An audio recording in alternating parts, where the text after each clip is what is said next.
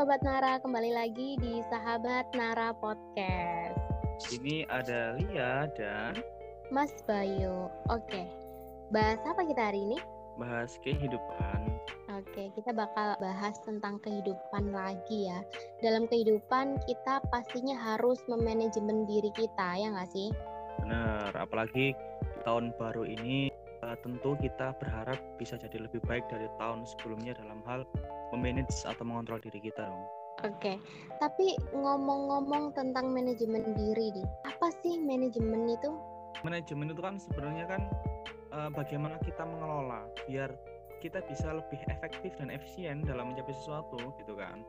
Intinya itu di efektif dan efisien ya. Kan uh, kalau kita bicara manajemen ya kita nggak akan lepas dari apa tiga hal siklusnya plan, do, check.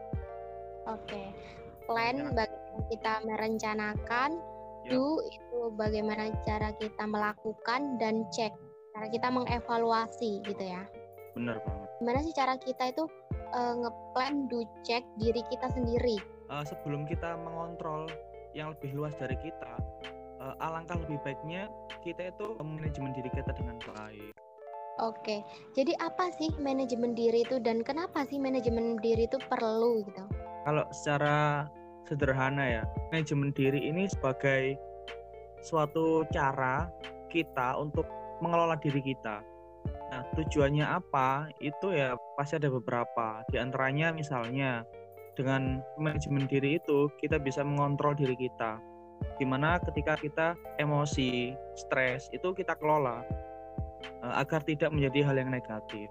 Selain itu juga apa bisa memotivasi diri kita, kemudian menentukan tujuan apa sih sebenarnya keinginan kita atau hal yang pengen kita tuju.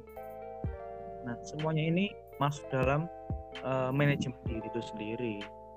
Oke, jadi uh, gimana sih cara kita itu mengatur ya, mengatur respon kita ya nggak sih dalam kehidupan sehari-hari? Ada yang hal yang kita lalui, ada orang yang kita hadapi gitu kan. Nah, berarti manajemen diri adalah untuk kita mengontrol gitu kan, diri kita dari emosi kita, mengontrol sikap kita yang terbaik itu gimana gitu ya. Gimana kita kendalikan pikiran dan juga sikap kita. Bentar, Kamu punya nggak sih Li, apa kayak pengalaman manajemen diri apa mungkin saat apa gitu momen tertentu yang menurut kamu kamu bisa saat itu manage dirimu dengan baik. Jadi aku di sini menekankan prioritas ya. Jadi aku mengatur diri aku, memberikan waktu, tenaga dan pikiran aku itu sesuai dengan prioritas yang aku pilih, yang udah aku tentukan kayak gitu. Itu salah satu ini ya apa pentingnya bikin skala prioritas dalam uh, manage diri sendiri ya.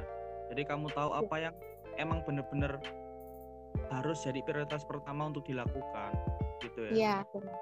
Benar. Kalau dari Mas Bayu sendiri gimana? Ada nggak eh, pengalaman saat itu benar-benar ngerasa, iya gimana ya cara ngaturnya gitu loh? Hmm. Ya, pas mungkin semester 5 sama 6-an kayaknya. Saat Oh, itu waktu kuliah kan? siswa ha, bener. Jadi aku diamanai jadi ketua panitia apa pelatihan organisasi ekstra kampus. Iya. Yang berikutnya aku juga diamanai jadi ketua eh, training dan konser paduan suara di organisasi internal kampus. Dan di saat ya pasti kita sebagai mahasiswa kan, jadi ada tugas. Kemudian juga di semester-semester itu kan ada aku ikut KKN literasi di mana KKN-nya itu berbarengan sama kuliah. Jadi aku kayak bener-bener harus bener-bener ngatur waktu, memanage waktu kira-kira apa yang perlu tak lakukan sehingga semuanya ini terhandle dengan baik. Nah, itu ya ak- akhirnya yang tak korbankan ya kayak misal waktu tidur, kemudian makan juga kadang nggak nggak teratur. Tapi eh, itu ya memang apa ya harga yang harus aku bayar sih untuk menyelesaikan semuanya. Apalagi juga sudah jadi amanah kan yang memang harus tak selesaikan. Aku ngerasanya sih mungkin ini uji salah satu ujian bagaimana aku bisa manage diriku dengan baik. Yang jelas bagaimana kita pinter-pinternya buat schedule ya. Eh, kalau Mas Bayu sendiri ada nggak sih apa ya tokoh yang Mas Bayu itu lihat gitu untuk inspirasi lah, untuk inspiratif kita lah. Hmm, ada ada ada. Ini kayaknya aku udah ngefans dari sejak SD deh kayak. SD SMP SMA itu kayak aku sudah suka sama tokoh ini. Aku sudah milih Profesor B.J. Habibie. Apa sih uh, yang Mas Bayu tahu tentang B.J. Habibie dalam memanajemen dirinya? Oke, kalau khusus tentang manajemen diri itu waktu tidurnya itu sangat minim sekali 4 sampai 5 jam sehari dan juga meluangkan waktu untuk membaca dan menulis itu hampir 7 sampai tujuh setengah jam. Setiap hari. Itu sekeren itu. Jadi kayak punya apa ya? Setiap harinya tuh punya melakukan hal yang sama tapi apa gitu ya? Nah, jadi habitnya itu sudah terbangun secara bagus. Sebenarnya salah yang tak kagumi dari beliau ini ya, yang pertama beliau cerdas, tapi tetap megang kuat uh, muslimnya, agamanya, dan juga kesetiaannya. Iya iya iya. Ke istrinya, terus ya aku ngerasa kayak beliau ini paket lengkap gitu loh sebagai seorang laki-laki gitu kan keren okay.